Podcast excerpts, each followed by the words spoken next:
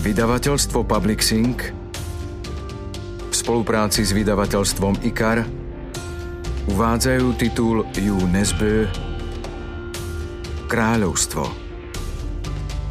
Audioknihu číta Přemysl Bohubík. Prolog Stalo sa to v deň, keď zomrel Dok. Mal som 16 rokov, Károl 15.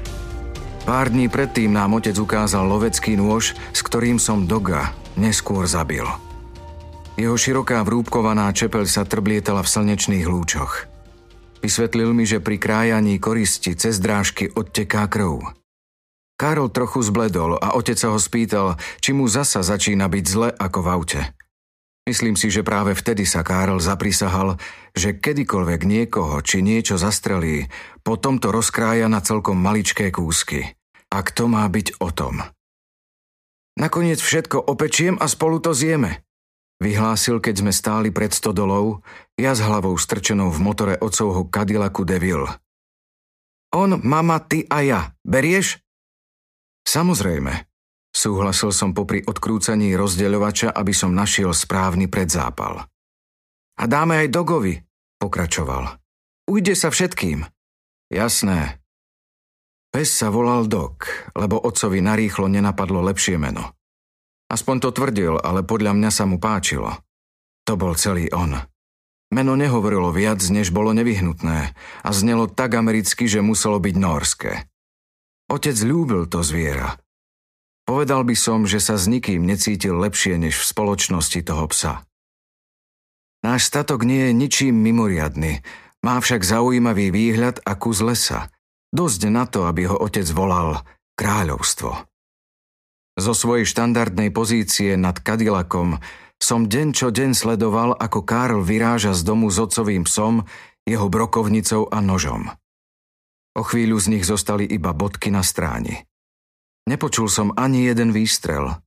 Károl po návrate vždy tvrdil, že nevidel jediného vtáka a ja som držal hubu, hoci som videl bažanta za bažantom vzlietať zo stráne z miest, kde sa museli práve vtedy pohybovať Károl s dogom. Až prišiel deň, keď to konečne buchlo. Prekvapilo ma to, až som vrazil hlavou do kapoty. Zaolejované prsty som si utrel do handry a zaostrel zrak na stráň pokrytú vresom. Zvuk ešte doznieval v diaľke, ako úder hromu nad dedinou pri Budalskom jazere. O 10 minút z lesa vybehol Karl. Spomalil, keď si uvedomil, že ho už môžu otec s mamou z poschodia vidieť.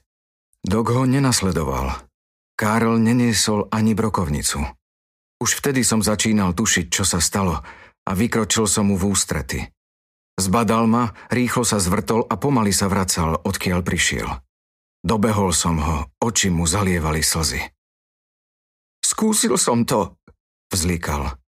Rozleteli sa pred nami. Bolo ich mnoho. Mieril som na nich, no jednoducho som to nedal. A pritom som tak veľmi chcel, aby ste aspoň počuli, že som to skúsil. Sklopil som hlaveň a stlačil spúšť. Napokon vtáky odleteli a ja som otvoril oči. Zostal tam ležať len dok. Je mŕtvy? Spýtal som sa. Nie, odvetil Karl a celkom sa opustil. Ale zomiera. Krváca z úst, obe oči má na kašu. Trasie sa na zemi, slintá. Je na poli mŕtvy. Bež, prikázal som mu. Rozbehli sme sa a o pár minút som zbadal vo vresovisku pohyb. Chvost. Dogov chvost. Zavetril nás. Zastali sme nad ním. Oči mal ako rošľahané vaječné bielky. Je po ňom, skonštatoval som. Nie, že by som bol skúsený veterinár ako všetci kouboji vo westernoch, ale ak by aj dok zázrakom prežil, život slepého loveckého psa nebol hoden žitia. Musíš ho zastreliť. Ja? Vybuchol Károl, ako by ani nemohol uveriť, že som navrhol, aby on, Károl, niekomu siahol na život. Pozrel som sa na svojho mladšieho brata. Daj mi nôž. Podal mi otcov lovecký nožík. Položil som Dogovi ruku na hlavu. Oblízal mi predlaktie. Chytil som ho za kožu na zátilku a druhou rukou som ho podrezal. Zrejme som nezatlačil dosť, lebo sa nič nestalo. Dok sa len trhol. Na tretí pokus som už zarezal poriadne. Ako by som prederavil škatuľu s džúsom. Krv sa vyvalila, možno čakala celý čas len na to. Hotovo. Vydýchol som a pustil nôž do vresu. Videl som krv v drážkach. Musela mi vystreknúť aj do tváre. Na líca sa mi lepilo čosi teplé. Plačeš? Zašepkal Karl. Nehovor to otcovi. Čo, že si plakal? Nie, že si nevedel utratiť. Že si to nedokázal. Povieme mu, že ja som rozhodol, ale ty si to vykonal. Dohodnuté? Karl prikývol. Prehodil som si zdochlinu cez plece. Bola ťažšia, než som čakal a šmíkala sa mi. Karol sa ponúkol, že ju odnesie, no odmietol som. V tvári som mu čítal, že sa mu uľavilo. Položil som Doga pred rampu do stodoly a išiel som zavolať otca. Cestou som mu rozprával dohodnutý príbeh. Nepovedal nič, len si čupol k svojmu psovi.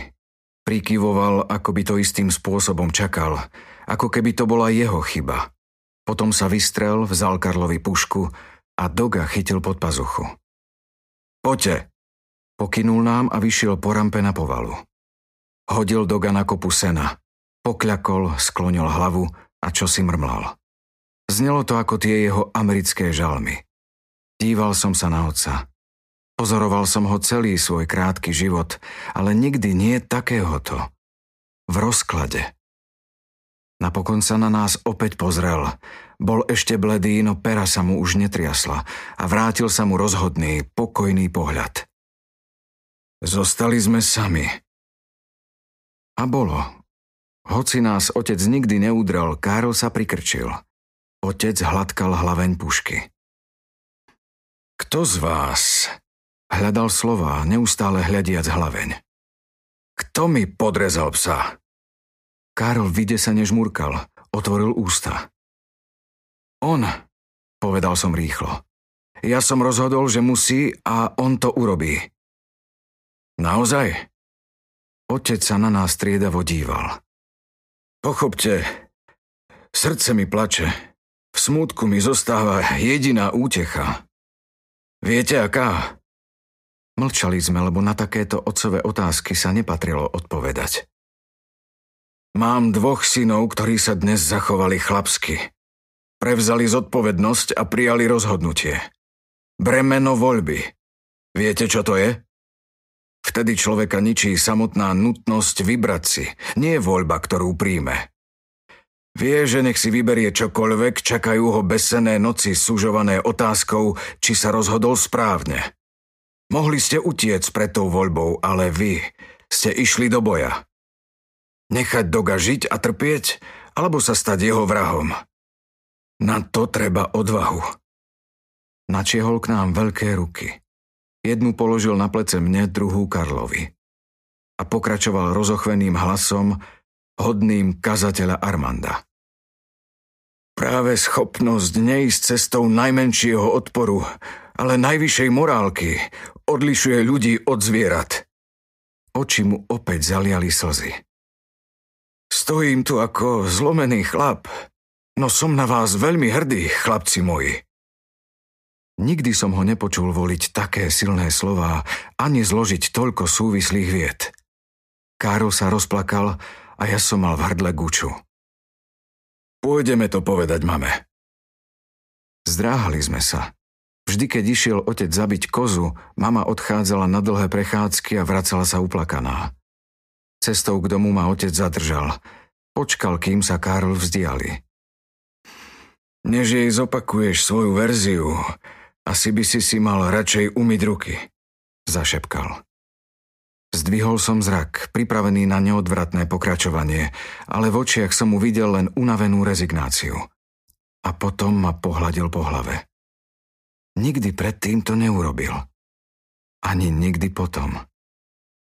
Roy, my dvaja sme si podobní.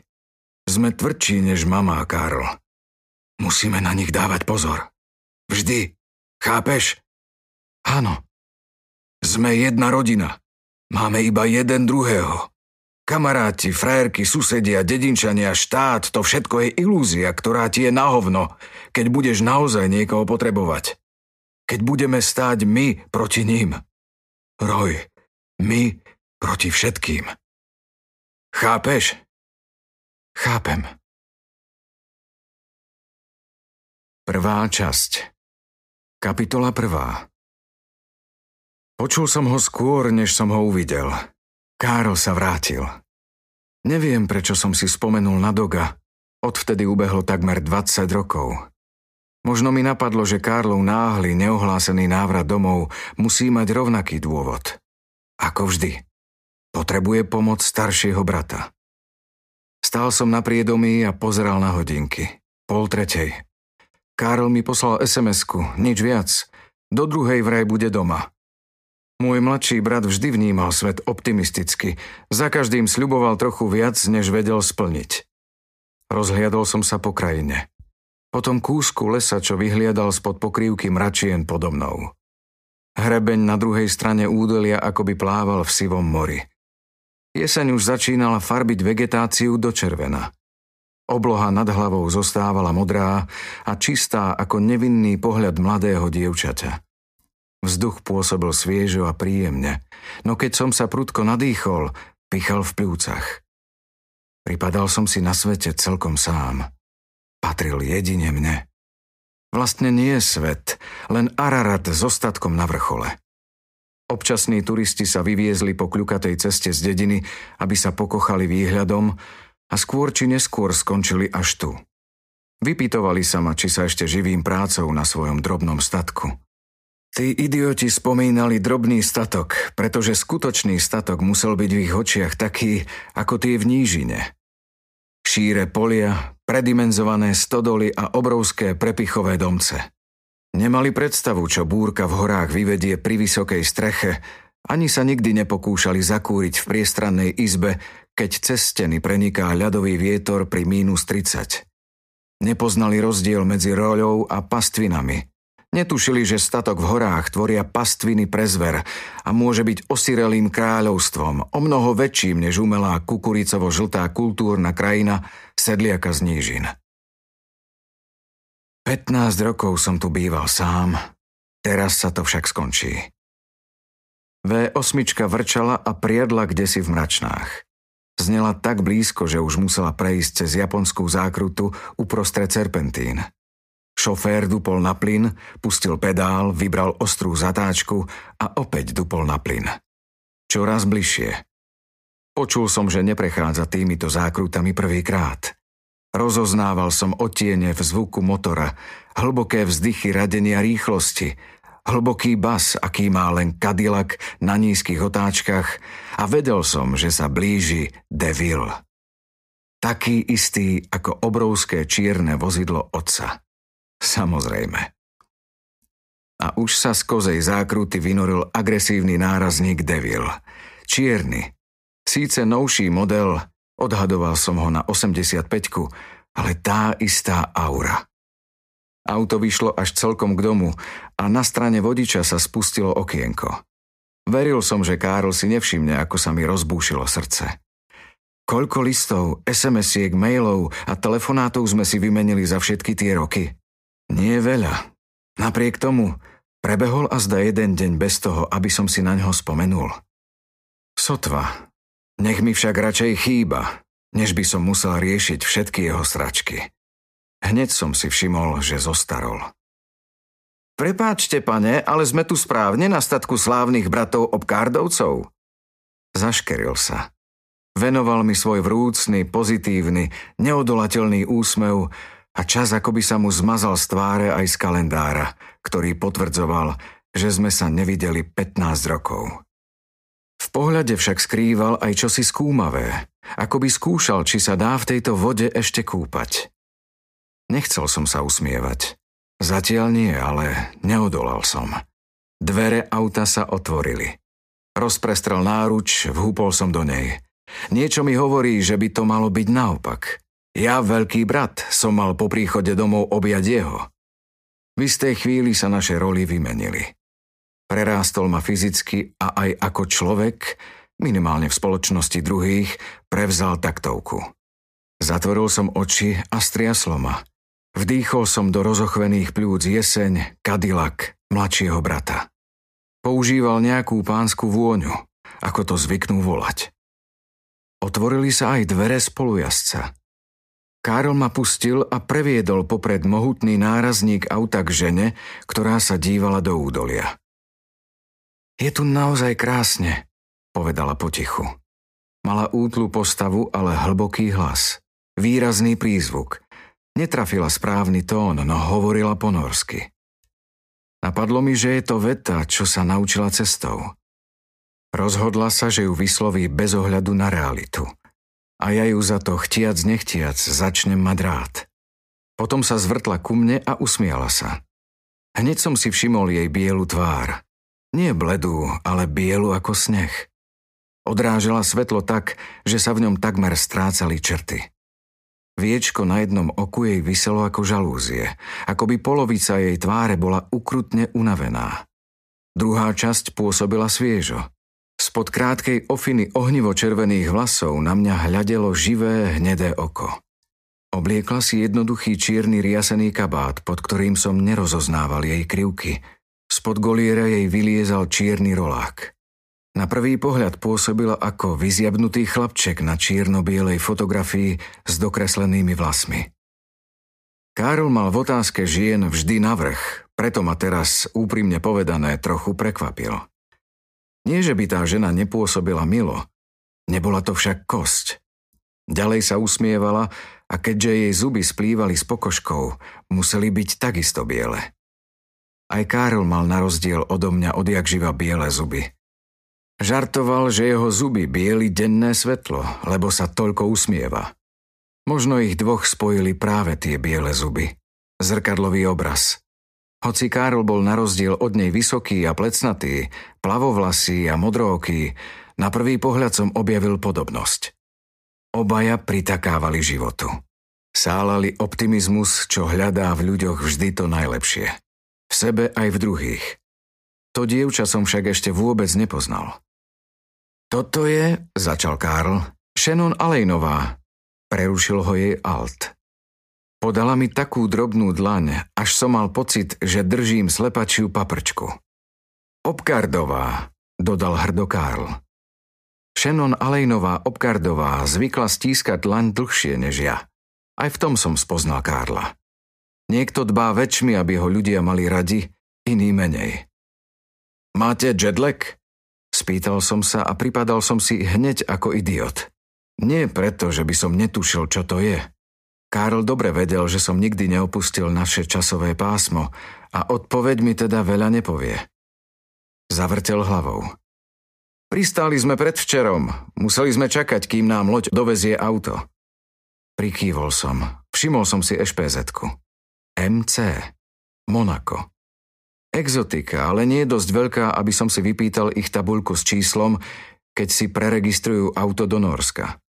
V kancelárii na čerpacej stanici som mal vystavené značky z francúzskej rovníkovej Afriky, z Barmy, Basutolandu, britského Hondurasu a Johoru. Latku som nastavil vysoko. Shannon sa dívala na Karla, potom na mňa a zasa na ňo. Neviem prečo, možno len rada videla Karla jeho staršieho brata, jediného blízkeho príbuzného, ako sa spolu usmievajú.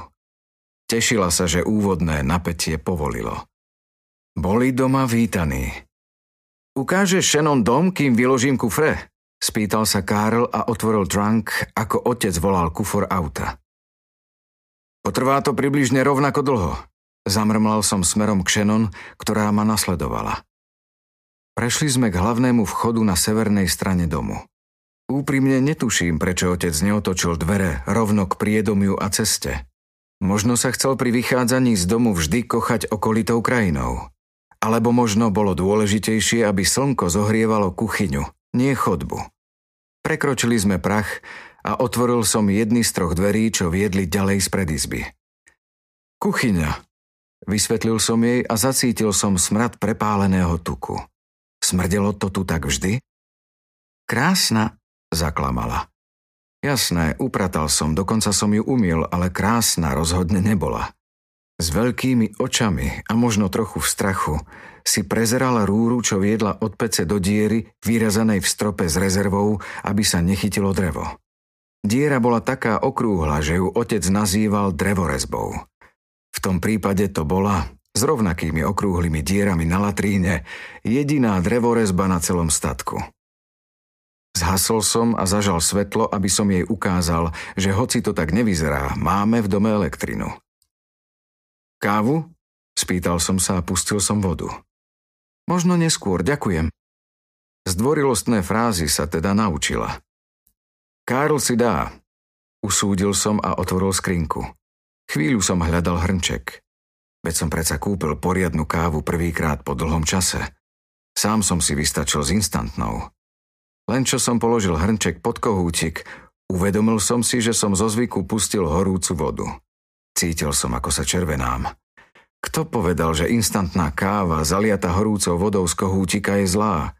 Káva je predsa káva. Postavil som hrnček na platňu, zapol som sporák a prešiel pár krokov k dverám jednej z dvoch miestností, čo strážili kuchyňu z oboch strán. Na západe sa nachádzala v zime zatvorená jedáleň. Fungovala ako nárazník pred západnými vetrami. Jedávali sme zásadne v kuchyni. Na východe sme mali obývačku s knižnicou, televízorom a vlastnou pieckou na drevo. Na juhu otec pristúpil na jediný výstrolok v dome, sklenú terasu, ktorú on nazýval porč a mama zimná záhrada, hoci v zime bola samozrejme zatvorená a dôkladne zabarikádovaná. V lete tam otec chodil žuť snus značky Berry a vypiť si jeden či dva Budweisery, ďalší americký výstrelok. Bledé americké pivo si musel chodiť kupovať do mesta. Strieborné škatulky s tabakom Berry mu posielal cez veľkú mláku americký príbuzný. Otec mi ešte v rannom veku vysvetlil, že na rozdiel od švédskych sračiek prechádza americký snus kvasením, čo sa odráža v chuti.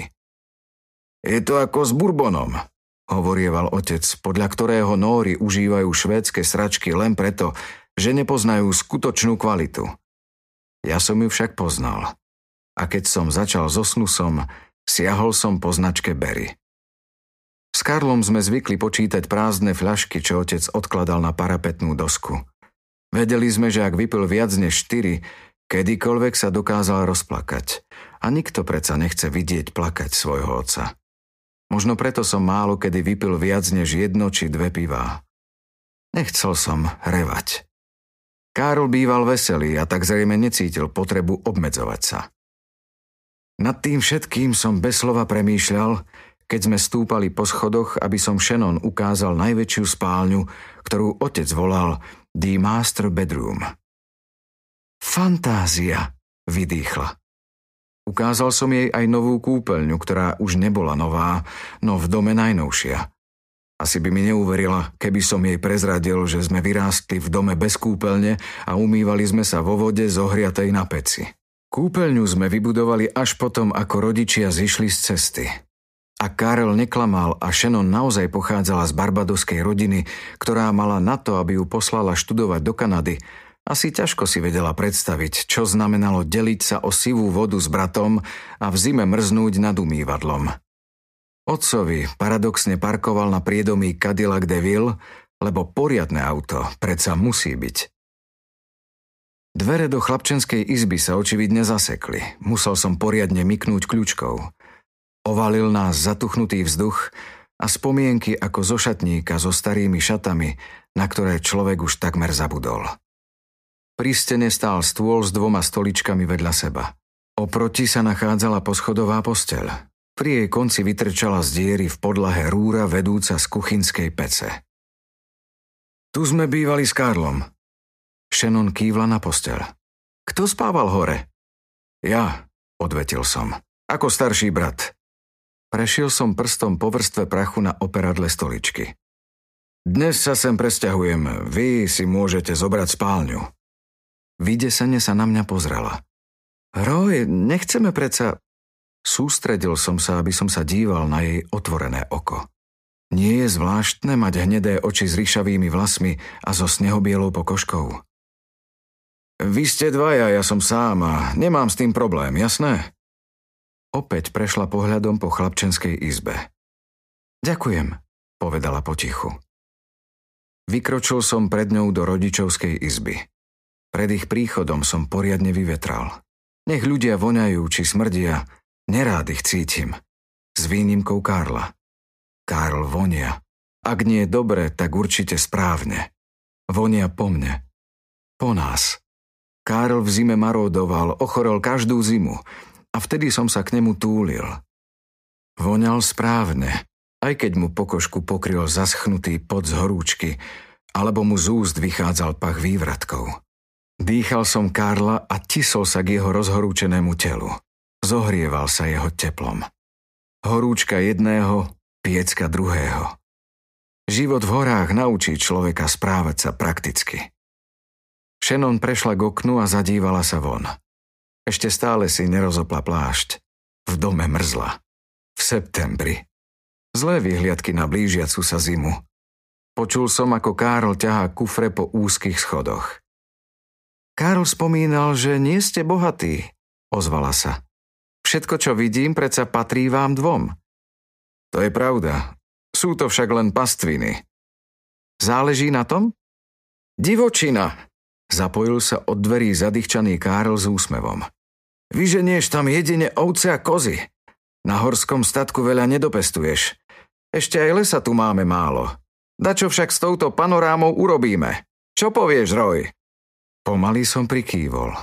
Tak pomaly, ako prikyvovali dospelí sedliaci, keď som bol chlapec a predstavoval si, že za ich zachmúreným čelom sa odohrávajú zložité myšlienkové pochody. Žiadajú si svoj čas a nedajú sa možno vyjadriť našim jednoduchým dedinským jazykom. Okrem toho sa títo dospelí prikyvujúci muži akoby dorozumievali bez slov. Na pomalé kývnutie jedného často odpovedal prikývnutím druhý. Teraz teda pomaly prikyvujem aj ja. A nechápem o nič viac než kedysi. Na všetko som sa samozrejme mohol spýtať Karla, ale asi by som sa nedočkal odpovede. Vlastne by mi ponúkol množstvo odpovedí, ale nie tú pravú. A možno som ju ani nepotreboval, tešilo ma, že ho mám späť a neplánoval som ho trápiť otázkami. Prečo sa kurva vôbec vrátil? Roy je fakt super, usmiala sa Shannon. Prepustil nám túto izbu. Počítam, že si sa sem nevrátil, aby si býval v detskej, dodal som. Karl prikývol, pomaly. Tak aspoň malé poďakovanie. Usmial sa a podal mi veľký kartón.